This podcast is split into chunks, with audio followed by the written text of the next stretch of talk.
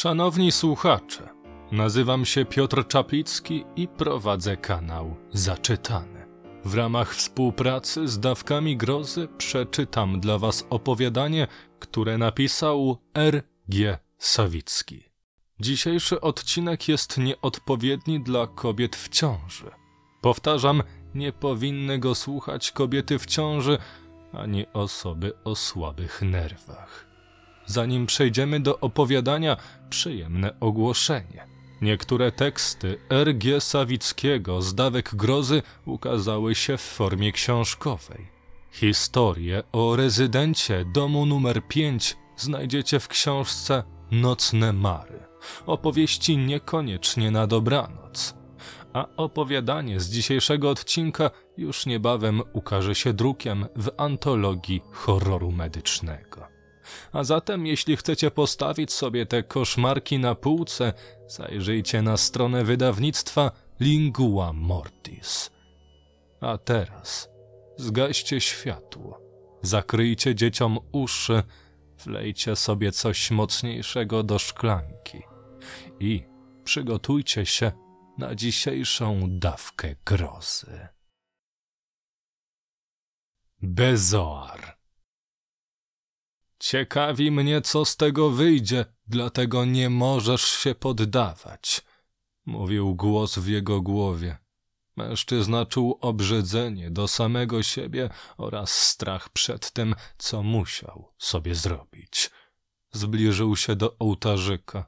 Te wszystkie świeczki nie są potrzebne. Liczy się sam akt.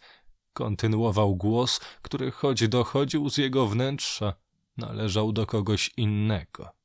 Świeczki są wyrazem szacunku, pomyślał w odpowiedzi mężczyzna. Nie do końca zdawał sobie sprawę, że nie szacunek ma na myśli, ale respekt. Drżącymi rękami ustawił srebrną misę na miejscu.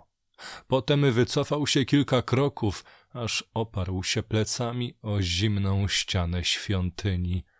Coś kapnęło mu na włosy. Zadarł głowę do góry i ujrzał, jak na niskim suficie zbiera się wilgoć. Kapało bezpośrednio ze stropu, a nie z biegnących bokiem rur. Mężczyzna, wodząc wzrokiem po rurach, natrafił na niewielkiego pajęczaka. Stworzenie miało chude kończyny i niemal przeźroczysty tułów. Po chwili okazało się, że podobnych istot jest więcej.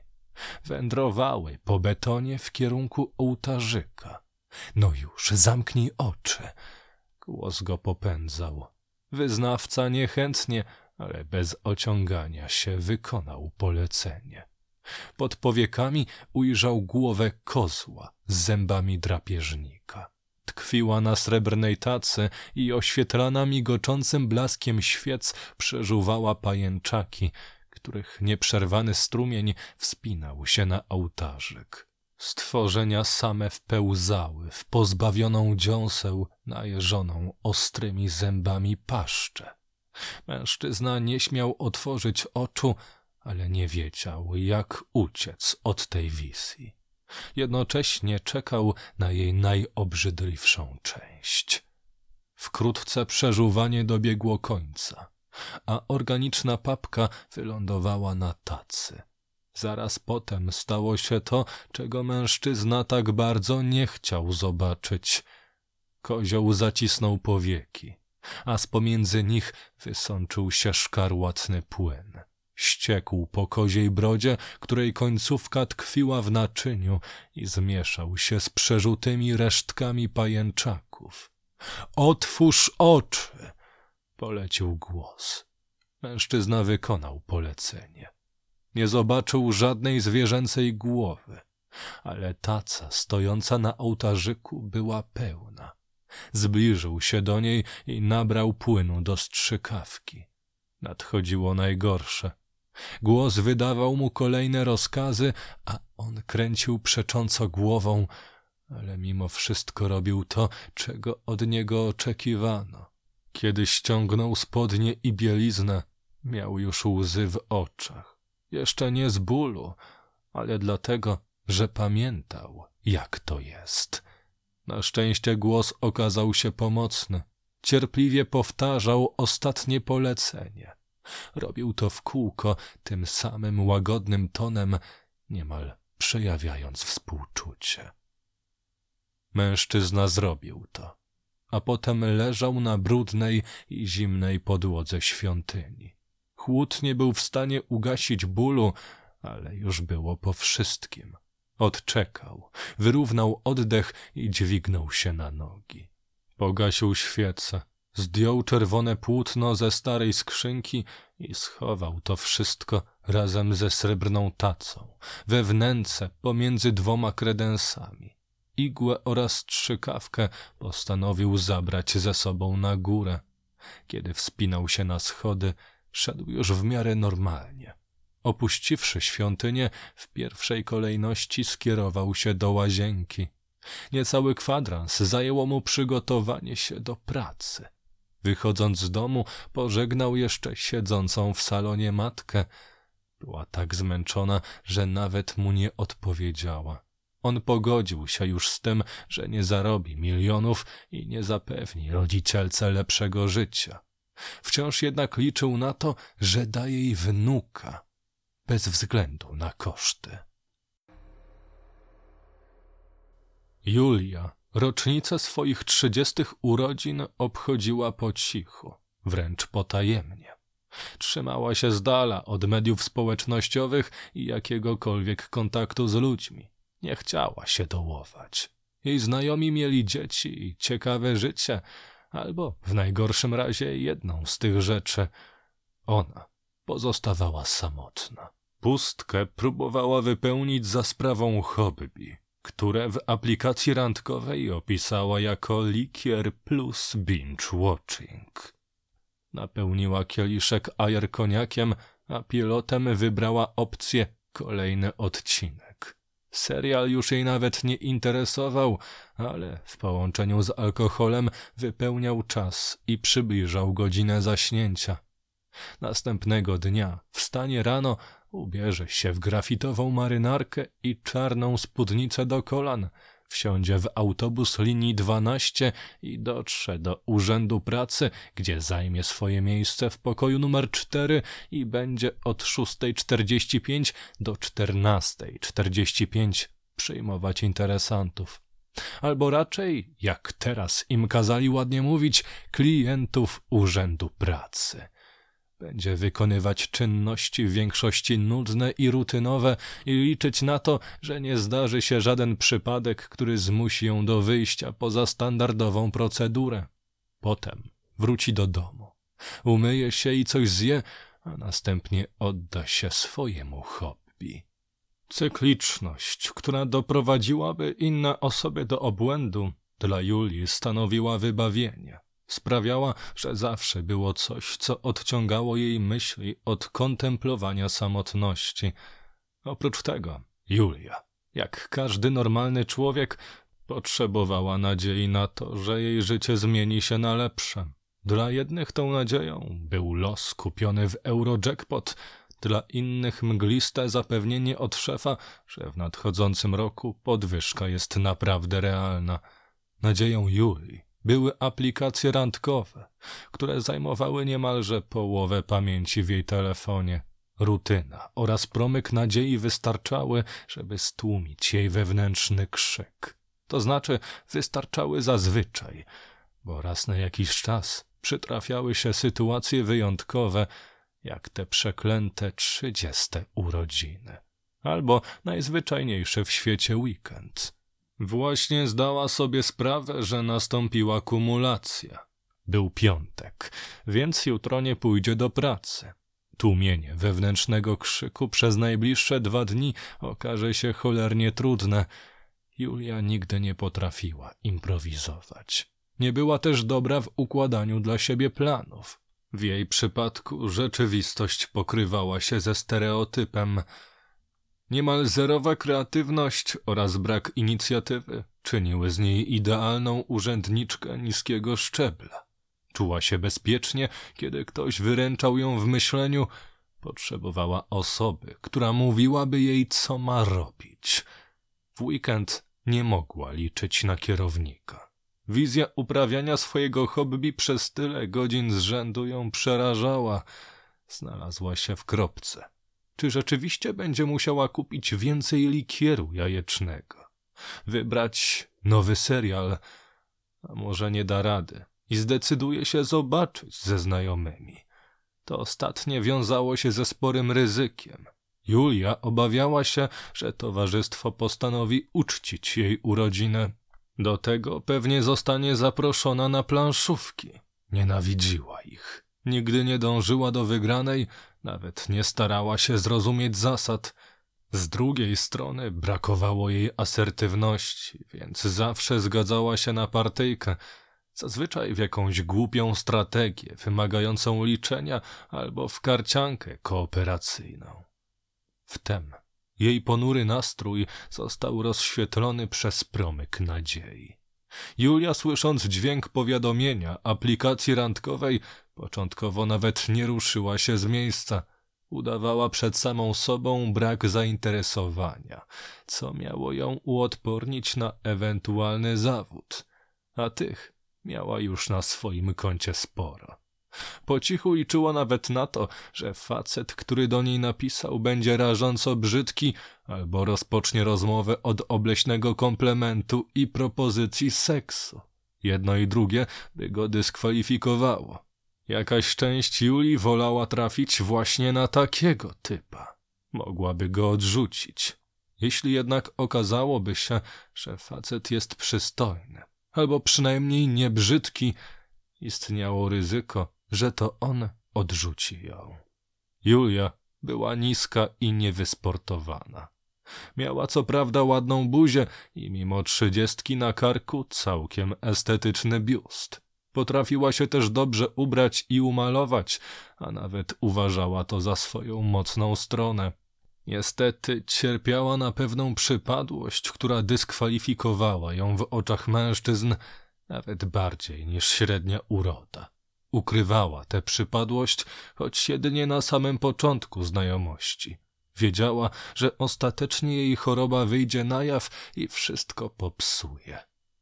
Otworzyła aplikację. Zaczepił ją zwyczajny mężczyzna, ale o czarującym uśmiechu. Zanim mu odpisała, przejrzała wszystkie jego zdjęcia i opis. Wyglądał na samotnika. Nie miał ani jednej fotografii z innymi ludźmi. Z drugiej strony na pewno się z kimś kolegował, ponieważ tylko profilowe wyglądało na selfie. Nie należał też do tych śpiących na kasie, ale jej to nie przeszkadzało. Nie próbował udawać kogoś, kim nie jest. Żadnego eksponowania męskiej biżuterii czy pozowania przy niemieckich samochodach. Grunt, że nie wyglądał na bezrobotnego. Szczególnie spodobało jej się zdjęcie, na którym ten mężczyzna siedzi pod kocem i czyta jakąś książkę. Introwertyk i jesieniarz to już dwa punkty wspólne, pomyślała. Na innym zdjęciu głaskał kota. Ona nie przepadała za kotami, ale widocznie zadziałał efekt pierwszego wrażenia, ponieważ pomyślała, że jest opiekuńczy. Było coś jeszcze, co uznała za odstające od normy. Miał rzadko spotykaną manierę noszenia czapki, nawet w pomieszczeniach. Na jednych fotografiach była to cienka czapka jesienno-zimowa z logiem, prawdopodobnie jakiegoś zespołu muzycznego, którego nie znała, a na innych zwykła sportowa czapka z daszkiem. Nakrycie głowy po prostu mu pasowało. Julia sama interesowała się modą, więc nie uznawała tego za dziwactwo postanowiła odpowiedzieć na jego mało wyszukane cześć, co słychać. W niedzielę wróciła do mieszkania przed północą.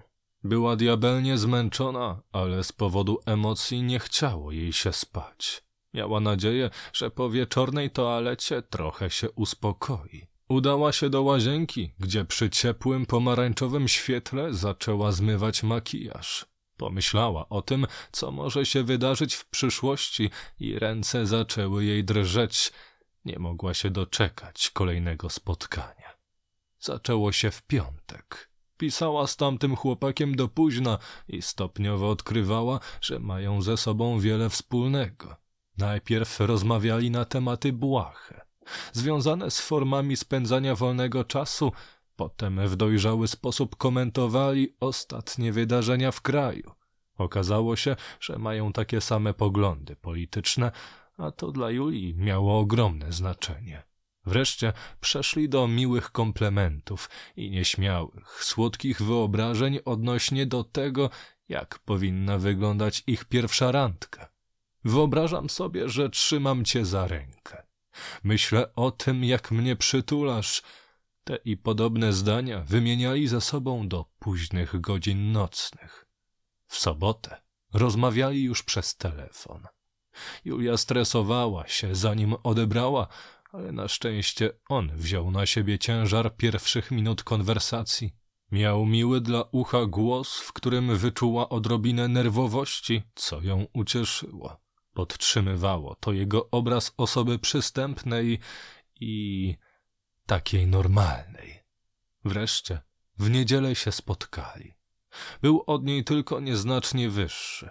Ubrał się bardzo modnie, choć bez przesady, i założył czapkę. Od początku bawili się świetnie, jakby znali się od dawna. Wszystko układało się tak, jak Julia sobie tego życzyła. Jej towarzysz był na tyle atrakcyjny, że czuła do niego pociąg i równocześnie nie posiadał żadnych cech, które sprawiłyby, że ona poczułaby się jako ta gorsza. Nie było zgrzytów. Po prostu do siebie pasowali. Ale przyszłość nie rysowała się tak różowo. Cała ta znajomość, w zasadzie od pierwszej wiadomości, jaką ze sobą wymienili, zabrała Julię na huśtawkę emocjonalną, która z mijającym czasem bujała się coraz bardziej.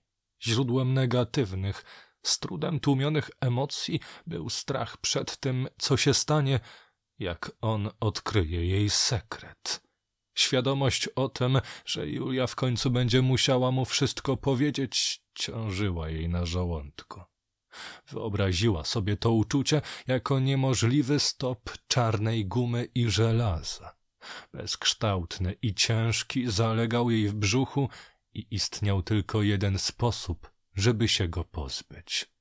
Należało się przyznać. Owszem, mogła ukrywać swoją przypadłość najdłużej jak się da i liczyć na to, że zakochają się w sobie tak bardzo, że w momencie odkrycia owa rzecz nie będzie miała znaczenia, ale no właśnie, Julia uważała taką taktykę za zwyczajne świństwo. No i on mógłby się poważnie wkurzyć, gdyby dowiedział się dopiero po ich pierwszym razie, albo co gorsza, w jego trakcie. Póki co, mieli za sobą pierwszą randkę i pocałunek. Wyglądało na to, że mężczyzna ją polubił, zapłacił za kolację, poczekał z nią na przystanku autobusowym – a teraz ona stała przed lustrem i wspominała. Zmyła resztki tuszu, a po jej policzku pociekła łza wzruszenia. Następnie sięgnęła po mieszczącą się w dłoni buteleczkę z aerozolem i spryskała sobie czoło w tym miejscu, w którym zaczynała się linia włosów. Macała opuszkami palców przy skroni, potem na czole i raz jeszcze zdecydowała się użyć spryskiwacza. Miał przyjemny cytrusowy zapach. Wreszcie klej zaczął odchodzić, więc złapała brzeg peruki i stopniowo zdjęła sztuczne włosy. Wyjęła telefon i zrobiła sobie zdjęcie. Mężczyzna, z którym była dziś na randce, zasługiwał na to, żeby znać prawdę. Julia miała zaburzenia kompulsywno-obsesyjne. Wyrywała swoje włosy, a następnie je zjadała. Trichotilomania i trichofagia. Jej głowę szpeciły nieregularne łyse placki. Oto, jak wyglądała naprawdę. To tylko zwyczajne, w większości puste mieszkanie, pomyślała. A jednak były takie momenty, że to miejsce przepełniało ją grozą. Dziwiła się, że to w ogóle możliwe, ale w końcu wypracowała pewną teorię. Nie mogła potwierdzić jej prawdziwości, Na szczęście samo jej istnienie pozwalało oswoić strach. Przynajmniej na tyle, że mogła w tym mieszkaniu funkcjonować. Julia żyła sama w sporym apartamencie.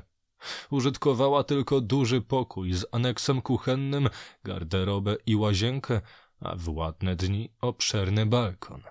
Pozostałe cztery pokoje stały puste, pozamykane na klucz. Zgodnie z jej teorią, strach przed własnym mieszkaniem brał się stąd, że pokoje rodziców pozostawały niemal nietknięte od dnia ich śmierci. Julia codziennie urzędowała w łazience i w pokoju z aneksem, zupełnie nie myśląc o pozostałych pomieszczeniach. Ale raz na jakiś czas wspomnienie rodziców i ich ostatnich dni przebijało się do jej świadomości. Wywoływało dosyć bezpośrednie skojarzenia, śmierć, strach. Pokoje pozostawały nienaruszone, więc i obecność kostuchy wciąż była silna. Ta prosta racjonalizacja pozwoliła Julii i tym razem wziąć się w garść i przejść przez pogrążony w półmroku hol. Minęła drzwi gabinetu, w którym swoje ostatnie chwile spędził jej ojciec. Przeszła obok pokoju z kinem domowym, obok sypialni rodziców i zanim skręciła do dużego pokoju z aneksem, zawiesiła wzrok na drzwiach do swojej własnej sypialni. Również ją oddała we władanie tym, którzy odeszli. To tam zmarła jej matka. Rodzice chorowali na nadciśnienie. Byli otyli. Matka dodatkowo miała cukrzycę. Ojciec pewnie też, ale on rzadziej chodził po lekarzach. Oboje zmarli na covid -a. Najpierw ojciec, dwa dni później matka.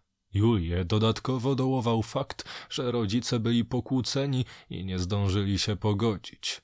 Mocno przeżyła załatwienie kwestii pogrzebowych, tym bardziej, że sama wtedy chorowała i była na kwarantannie. Miała wrażenie, że tamte dwa tygodnie postarzały ją co najmniej o dekadę.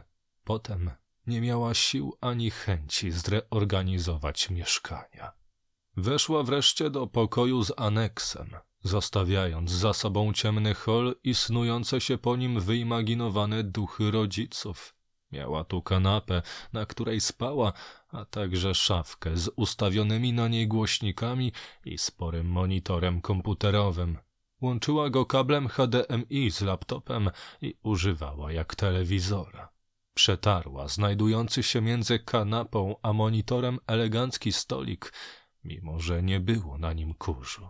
Potem przeszła do aneksu kuchennego i pokiwała głową z zadowoleniem. Mężczyznom tylko się wydaje, że nie zwracają uwagi na takie detale jak pusty zlew, podomykane szuflady i równo ustawione kubki, pomyślała. Tak naprawdę podświadomie zauważają porządek i dobrze się w nim czują. Wtedy usłyszała dzwonek do drzwi. Zerknęła na zegarek na piekarniku. Jej adorator znów pojawił się punktualnie. Zależało mu. Ruszyła go powitać, tym razem zupełnie nie dostrzegając ponurej atmosfery przedpokoju.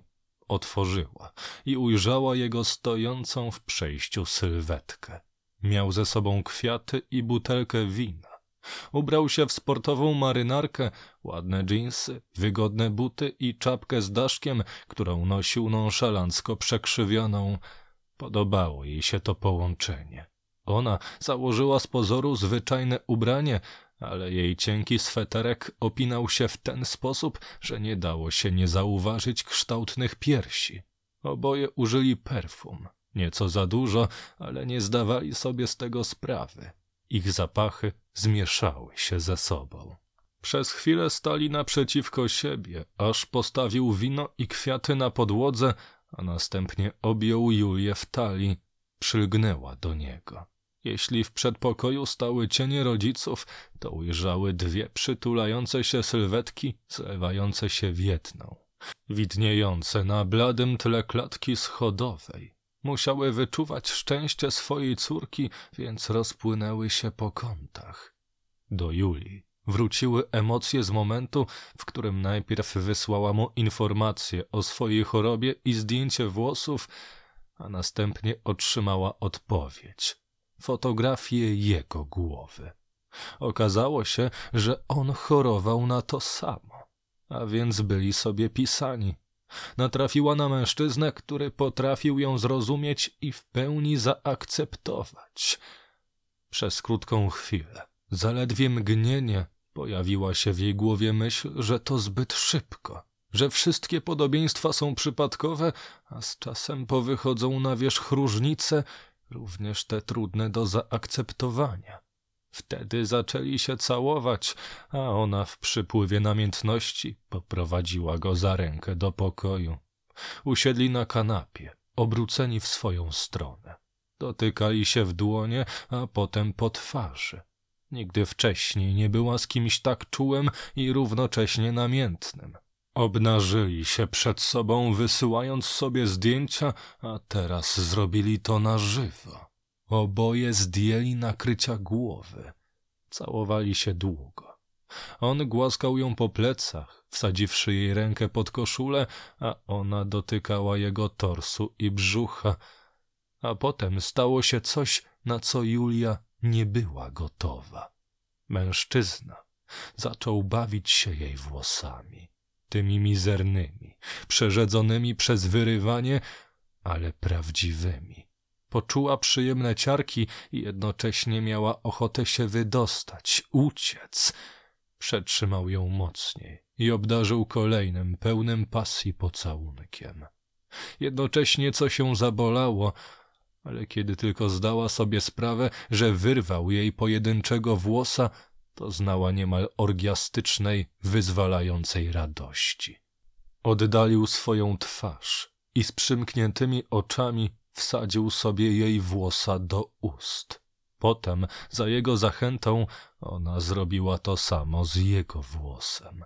To, co robili, smakowało jak grzech. Kiedy o tym myślała, policzki piekły ją ze wstydu, ale jednocześnie wiedziała, że znalazła się blisko nieba. Potem uprawiali seks z penetracją, jak normalni ludzie, było cudownie, choć ten stosunek sprawiał wrażenie zwyczajnej wisienki na niesamowicie pysznym torcie. Julia w najśmielszych snach nie sądziła, że to, co ona uważała za swoją największą wadę, może służyć jako przedmiot seksualnego zaspokojenia, a nawet wyzwolenia. Gdyby kto inny zjadał jej włosy, czułaby się jak dziwadło, uprzedmiotowiony potwór, obiekt westchnień jakiegoś perwersa, który poza tym jedynym aspektem widziałby w niej tylko nic nieznaczącą kobietkę. Ale ze swoim nowym mężczyzną czuła się jak ktoś wyjątkowy. Fakt, że i on chorował na trichotillomanię z trichofagią sprawiał, że będąc razem nie musieli się chować za maskami. Chorowała na to od dziecka, a odkąd zdała sobie sprawę, że jest odmieńcem i że zgodnie z oczekiwaniami społecznymi powinna się wstydzić jedzenia włosów, nigdy nie zaznała wolności. Aż do teraz miała wrażenie, że odpadły od niej jakieś niewidzialne kajdany. To oszałamiało. Przez kolejne dni spotykali się i regularnie wyrywali własne włosy. Zjadali je i kochali się na kanapie. Nikt ich nie oceniał. Niczym niesprowokowane zmęczenie oraz mdłości sprawiły, że Julia zaczęła podejrzewać ciążę. Nie planowali tego, ale też nie zabezpieczali się. Oboje po cichu liczyli na to, że prędzej czy później pojawi się dziecko.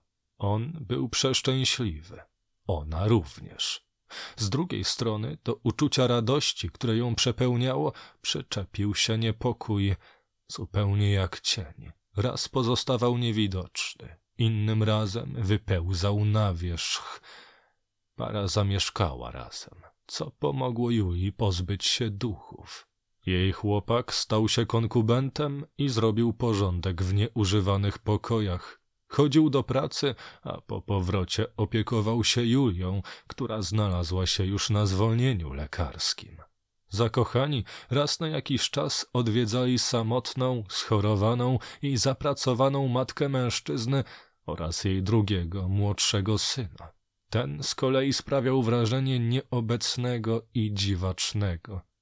Julia czuła się nieswojo w jego towarzystwie, dlatego ograniczała wizyty w rodzinnym domu swojego faceta do minimum. Oboje zbliżyli się do siebie jeszcze bardziej, jednocześnie izolując od pozostałych. Spędzali ze sobą każdą wolną chwilę. Jego obecność koiła nerwy Julii. Kiedy był poza domem, czarny cień niepokoju wychodził na wierzch, a kiedy on wracał, niepokój chował się z powrotem. Julia była zachwycona tym, że jej partner miał dla niej plan. Zawsze wiedział, co robić. Umawiał jej wizyty u lekarza, wybierał za nią seriale do oglądania, mówił, co będzie i jak będzie. Mogła odpocząć psychicznie i marzyć o ich przeszłości, o ślubie, wystawnym weselu i całej gromadce dzieci. Mówiąc szczerze, nie mam pojęcia, co widzę. No i pani wyniki też są jakieś dziwne, mówił lekarz, trzymając aparat do USG na jej zaokrąglonym brzuchu. Nie odrywał wzroku od monitora. Pani Julia, być może ma pani nietypową budowę macicy, dlatego płód wygląda tak niecodziennie. Cóż mogę rzec, trzeba monitorować. Jeden ginekolog nie wiedział, z czym ma do czynienia. Inny zawyrokował, że dziecko urodzi się nieuleczalnie chore i najlepszym wyjściem będzie wyjechać za granicę i przeprowadzić aborcję. Wręczył im nawet wizytówkę firmy, która pośredniczy w zabiegach wykonywanych w czeskiej Ostrawie. Na szczęście partner wziął sprawy w swoje ręce. Żadnych lekarzy. Powiedział z rozpaczą, a Julia się z nim zgodziła. Przyszli rodzice skupili się na sobie. Niemal codziennie uprawiali miłość, której towarzyszyło wyrywanie i zjadanie włosów z ciała partnera. Wkrótce łyse placki skóry zaczęły się pojawiać nie tylko na ich głowach, ale i w pozostałych miejscach, gdzie rosną ludziom włosy. Były momenty, kiedy Julia pragnęła włożyć w siebie całe owłosienie jej mężczyzny. Powstrzymywał ją jedynie strach przed tym, że jeśli stanie się on całkowicie łysy, nie będą mogli się kochać. Jeśli chodzi o dziecko, Julia zaczęła odczuwać jego ruchy wcześniej niż się spodziewała. Wcześniej niż powinna. Przepełniało ją to bezgraniczną miłością. Chętnie przystała na pomysł swojego partnera, żeby zaplanować poród w domu przy asyście położnej. Dzięki temu noworodek uniknie zakażenia szpitalnymi bakteriami, a całość przebiegnie zgodnie z naturą i w komfortowych warunkach. Nadszedł dzień, którego Julia się obawiała, czyli urodziny swojej przyszłej teściowej. Ciężarna dała słowo, że pomoże tego dnia przygotować skromne przyjęcie. Żeby wywiązać się z obietnicy, musiała zostać sama z bratem swojego faceta, na dodatek w ich domu, a nie we własnym mieszkaniu. Julia siedziała w salonie na fotelu, który zazwyczaj zajmowała mamusia. Położyła dłonie na brzuchu, który zdawał się napompowany jak piłka plażowa. Jej maleństwo żyło i nieustannie dawało o sobie znać. Niektóre ruchy, jakie wykonywało w macicy, były dla niej bolesne, ale i tak przyprawiały ją o radość. Brat jej mężczyzny pracował w kuchni. Zdaje się, że przygotowywał sałatkę. Wreszcie usłyszała jego głos. Poprosił ją o przyniesienie ogórków z piwnicy. Było to łatwe zadanie, nawet dla kobiety w jej stanie, a jednak poczuła się urażona. Miała schodzić do jakiejś zimnej ciemnicy i grzebać w słoikach. Z trudem ukrywała, jaką niechęcią darzy swojego przyszłego szwagra. Nie podobało się jej, że ciągle chodził w bluzie z kapturem.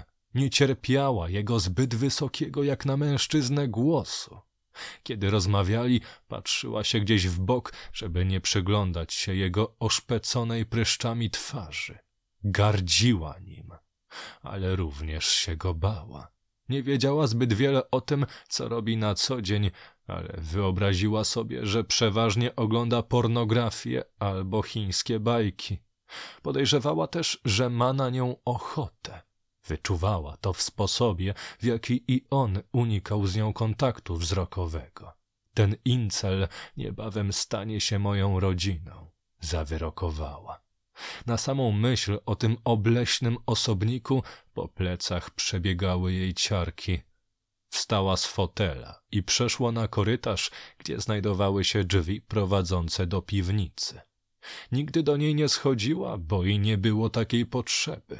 Przyszły szwagier zapewnił ją, że bez problemu znajdzie ogórki. Otworzyła drzwi i jej oczom ukazały się schody. Ruszyła w dół. Jedną ręką trzymała się poręczy, a drugą podtrzymywała swój brzuch. Kiedy była na dole, poczuła czyjąś obecność. Odwróciła się i ujrzała stojącą w przejściu sylwetkę. Brat jej mężczyzny stał w rozkroku i spoglądał na nią z góry. Nie widziała jego twarzy. Jedną ręką trzymał opartą o framugę, a drugą miał schowaną za plecami. Julia nagle zapragnęła wydostać się z tej piwnicy, ale z drugiej strony nie chciała obok niego przechodzić. Po co tam stanął? Nie wie, że nie należy stresować kobiety w ciąży? Weź od razu dwa słoiki, dobrze? Powiedział tym swoim cienkim głosikiem i nie czekając na jej odpowiedź, wrócił do kuchni. Julia spojrzała w głąb ciemnego, przestronnego pomieszczenia. Panował w nim względny porządek. Widocznie bracia często tu zaglądali. Nad jej głową biegły rury ciepłownicze, a parę metrów przed sobą miała szafki z przetworami. Jedyną niepasującą rzeczą zdawał się być niski stolik ustawiony w centralnym miejscu pod kredensami. Julia pomyślała, że gdyby przystawić do niego krzesło i lampkę, byłoby to świetne miejsce na czytanie horrorów. Zbliżyła się do stoliczka. Na jego blacie nie znalazła nawet odrobiny kurzu. Szkoda, że tego samego nie dało się powiedzieć o słoikach. Julia zostawiła mebel w spokoju i wybrała średniej wielkości słoik z ogórkami. Z premedytacją zabrała na górę tylko jeden. Przyjęcie było gotowe.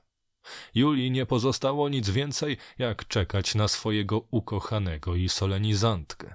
Kobieta miała nadzieję, że jako pierwszy przybędzie jej facet. W przeciwnym razie musiałaby siedzieć przy stole sam na sam z przyszłą teściową i szwagrem. Wyszła przed dom, żeby zaczerpnąć świeżego powietrza. Już po chwili zdała sobie sprawę z tego, jak marnie brzmiała jej wymówka – Sąsiedzi palili liście, a nie wykluczone, że także śmieci. Na szczęście szwagier nawet nie próbował jej zatrzymywać. Równie dobrze mogłaby mu powiedzieć, że idzie popływać.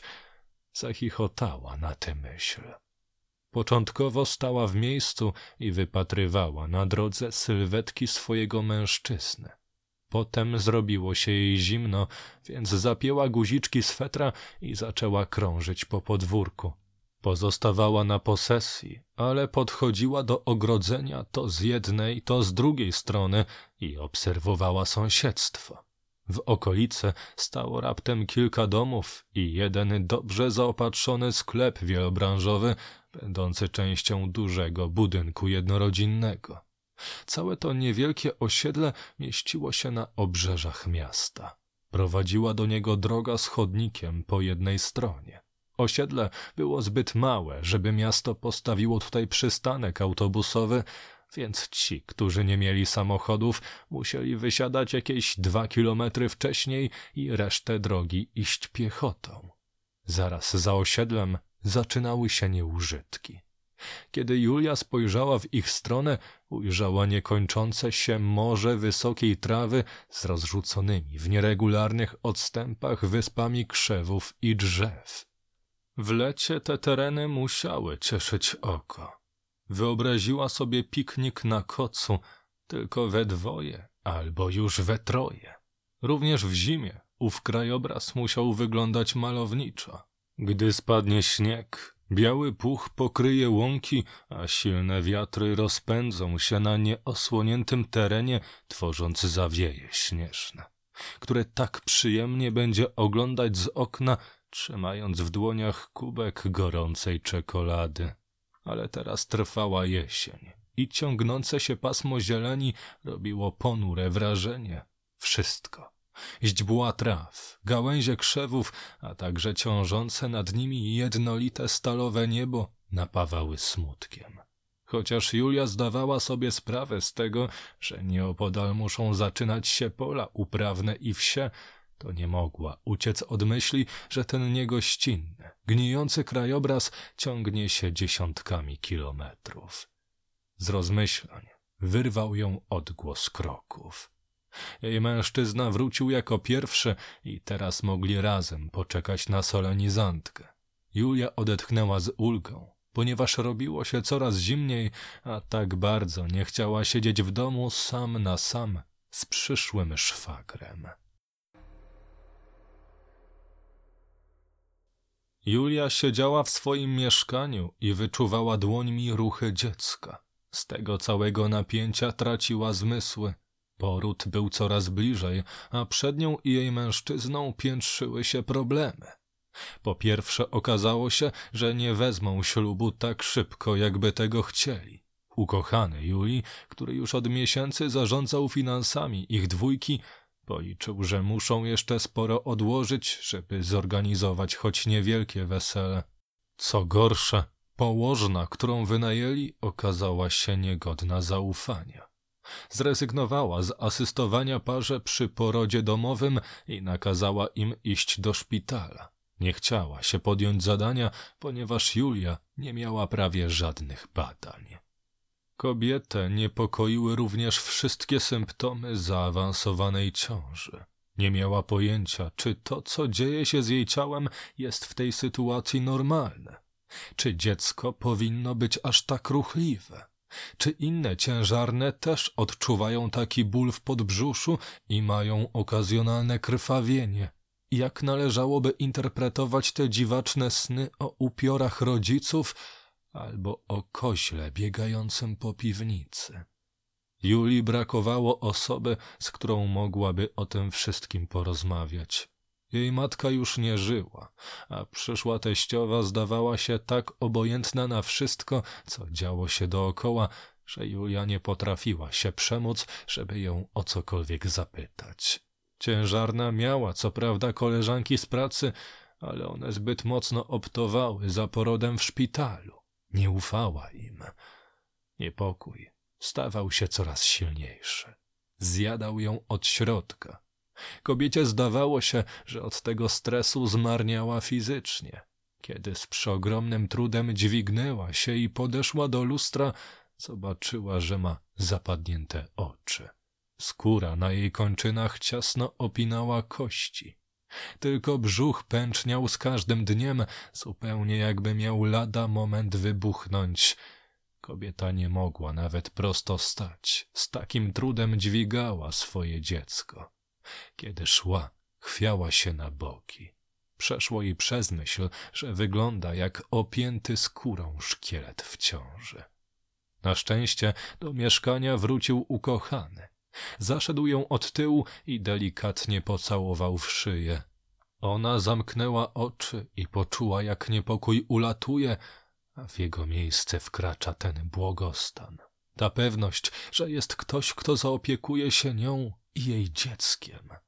Usiedli w pokoju z aneksem i jej mężczyzna zaczął czytać. Spirytus salicylowy, lignina w płatach, duże czarne worki na odpady, chłonne ręczniki, płaska miska do urodzenia łożyska, pieluchy tetrowe, gaziki jałowe. Potem odwrócił karteczkę z listą zakupów i przeczytał to, co było napisane z drugiej strony – woda mineralna, słomki, sok pomarańczowy, sok jabłkowy.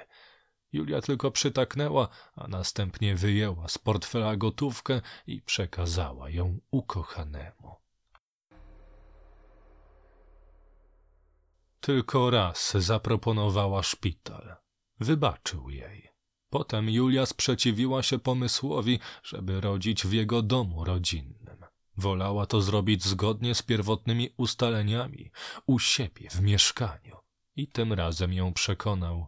Mówił, że nie ma czasu na kłótnie, bo on już wszystko przygotował. Jej aż szumiało w głowie i za bardzo nie wiedziała, co robić. Ból stawał się coraz silniejszy, więc mogła już tylko płynąć z prądem. Znalazła się w taksówce, a wkrótce potem w domu swojego ukochanego. Obiecywał jej, że będą sami, ale wchodząc do środka dostrzegła buty przyszłego szwagra. W tamtej chwili nie miało to znaczenia. Nic nie miało znaczenia. Julia znajdowała się w takim stanie, że pragnęła już mieć to wszystko za sobą. Jej mężczyzna poprowadził ją za rękę do salonu, gdzie posadził ją na kanapie. Ucałował ją czule w usta, a następnie wyszedł z pokoju. Ona zamknęła oczy i czekała. Nagle doznała czegoś na kształt objawienia. Jeśli rodzi się po raz pierwszy, unikanie szpitala jest błędem. Dlaczego więc tak bardzo zacietrzewiła się na tej jednej, forsowanej przez jej mężczyznę wizji? Czyżby posiadał on jakąś nadludzką moc przekonywania? A może chodziło o jej charakter? Nie potrafiła sama podejmować decyzji, nie była w stanie się przeciwstawić. W tej samej chwili, kiedy to pomyślała, zaczęła się pocić. Nie wiedziała, czy to objaw strachu, czy czegoś innego. Oddychała coraz szybciej. Gdzie on jest do cholery? pomyślała. Jej mężczyzna pojawił się natychmiast, zupełnie jakby słyszał jej myśli. Wszystko przygotowałem, powiedział. Chodźmy. I zeszli, ostrożnie, po schodach na sam dół do piwnicy. Julia od razu dostrzegła, że w pomieszczeniu jest jaśniej niż wtedy, gdy schodziła tu po ogórki. Pod sufitem wisiała nowa, silna lampa. Na zimnej posadzce rozłożony był materac, a na krześle obok niego leżały gazy, pieluchy tetrowe i pozostałe rzeczy. Niektóre się nie mieściły, więc stały na podłodze. Pytania piętrzyły się w głowie Julii, ale nie miała siły ich zadawać. Powtarzała tylko w kółko: Urodzę dziecko, urodzę dziecko, urodzę dziecko. Jej mężczyzna pomógł jej wejść na materac. Zaczęło się. Naprawdę się zaczęło. Przeszło przez jej myśl. Ustawiła się w pozycji na czworakach i walczyła z narastającym bólem. Mijały długie jak noc minuty. Ból raz stawał się silniejszy, raz słabł. Julia przybrała pozycję w klęku i poczuła natychmiastową ulgę. Spojrzała na swoje nagie, łyse łono i dostrzegła coś czarnego. Długi, cienki element wyszedł na kilka centymetrów, ale po chwili schował się, a Julię zalała kolejna fala bólu. Szarpnęła głową w bok i dopiero wtedy zauważyła, co robi jej facet. Stał przy ustawionym pod kredensem stoliku i zapalał na nim świeczki. Mruczał przy tym miarowo, jak medytujący mnich. Urodzę dziecko, urodzę dziecko, urodzę dziecko! Ona mówiła coraz szybciej i kołysała się w przód i w tył.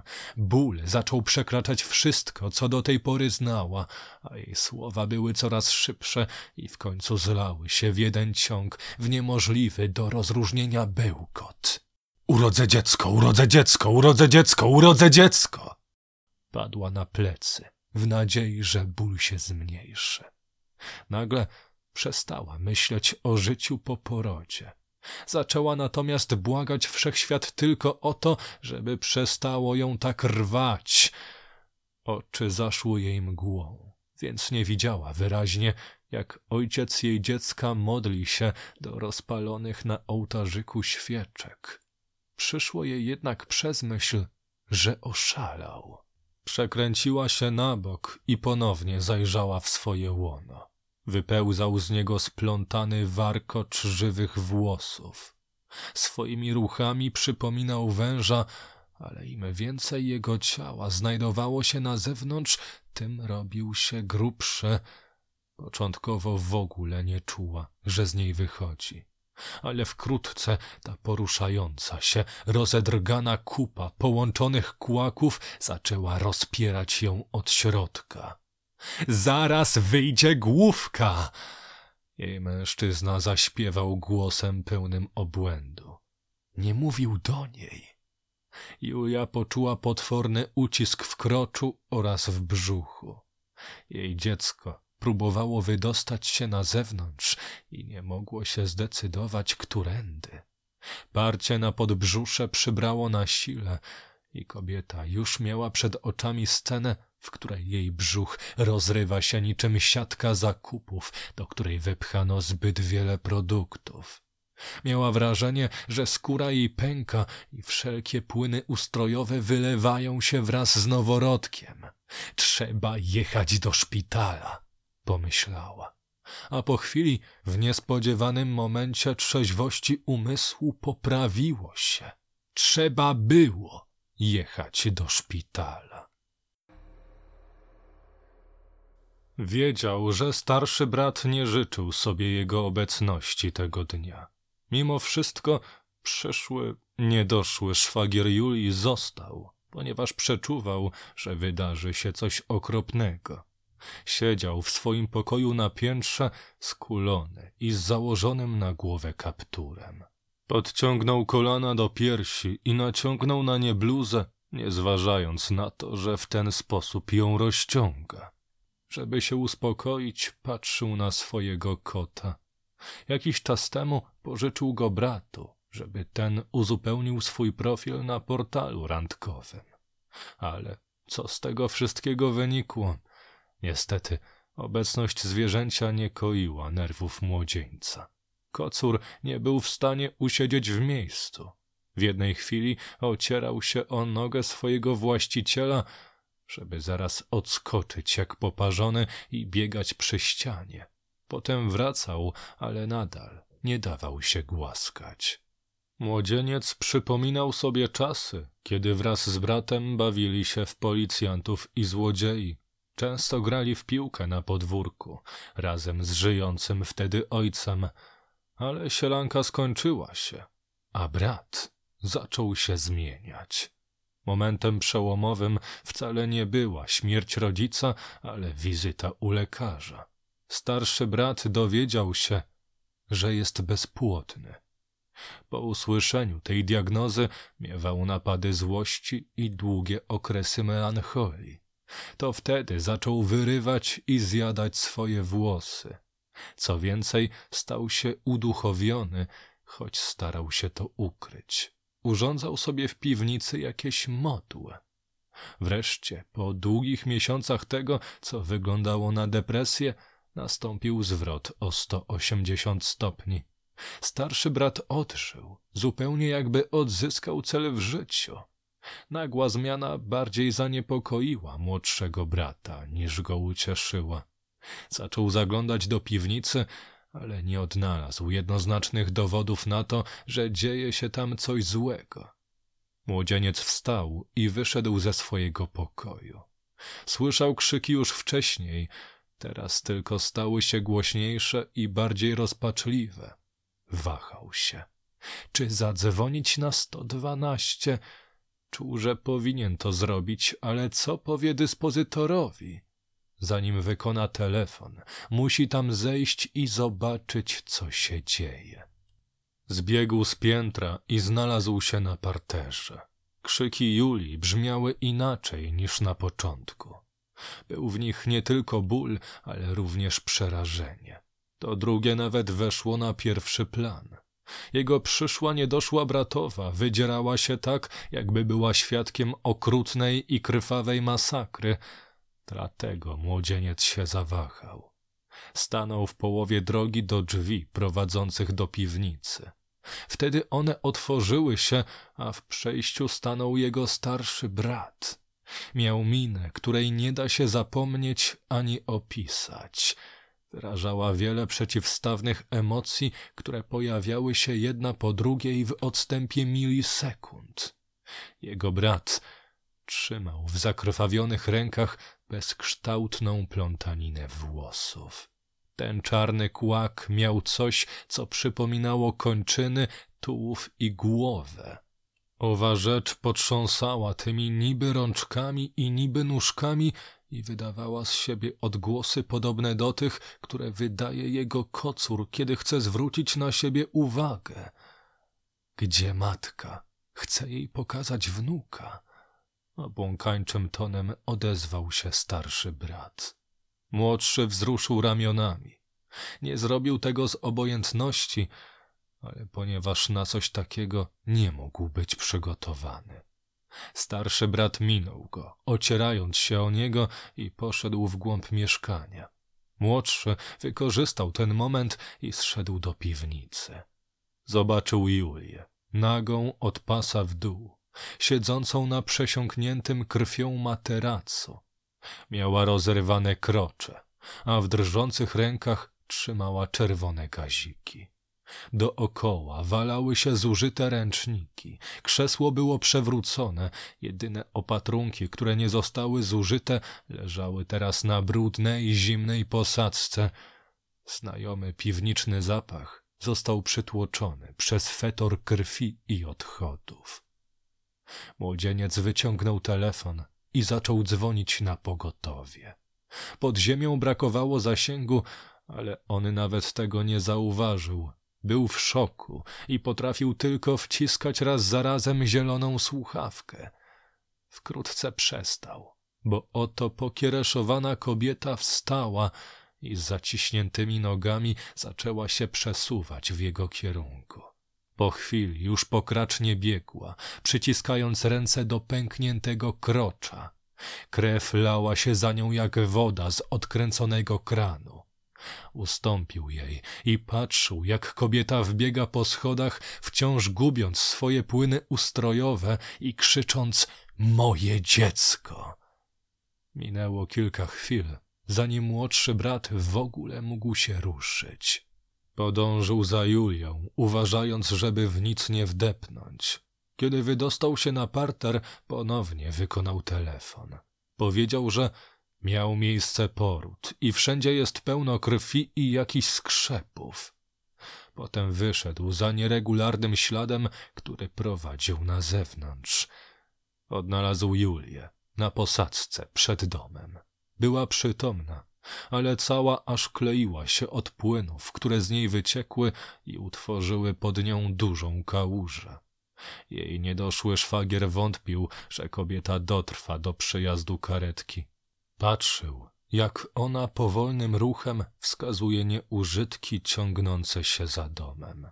Potem jej ręka opadła, a jedynym, co świadczyło, że wciąż żyje, było powietrze, które ze świstem raz za razem wypuszczała z ust. Młodzieniec podbiegł do ogrodzenia. W oddali ujrzał brnącą przez trawy sylwetkę swojego brata. Ta z każdą chwilą oddalała się, aż w końcu zniknęła mu z oczu. Dwie godziny później do domu wróciła matka. Od lat nie miała kontaktu z rzeczywistością, a swój czas wypełniała bezcelowym włóczeniem się po śródmieściu, gdzie niegdyś pracowała, oraz siedzeniem w domu na fotelu. Tym razem również nie zwróciła uwagi na otoczenie, jej młodszy syn przerwał wycieranie podłogi i poszedł do kuchni przygotować matce coś do jedzenia. Kiedy otwierał makaron, jego oczy napełniły się łzami. Schował twarz w dłoniach i zaczął łkać i skomleć jak bity pies. Po paru chwilach wytarł twarz kuchenną ścierką, a następnie wsypał makaron do garnka. Mamo, czy dzisiaj też z serem i skwarkami? Krzyknął, żeby siedząca w fotelu rodzicielka go usłyszała. Potwierdziła, a on zabrał się do krojenia słoniny.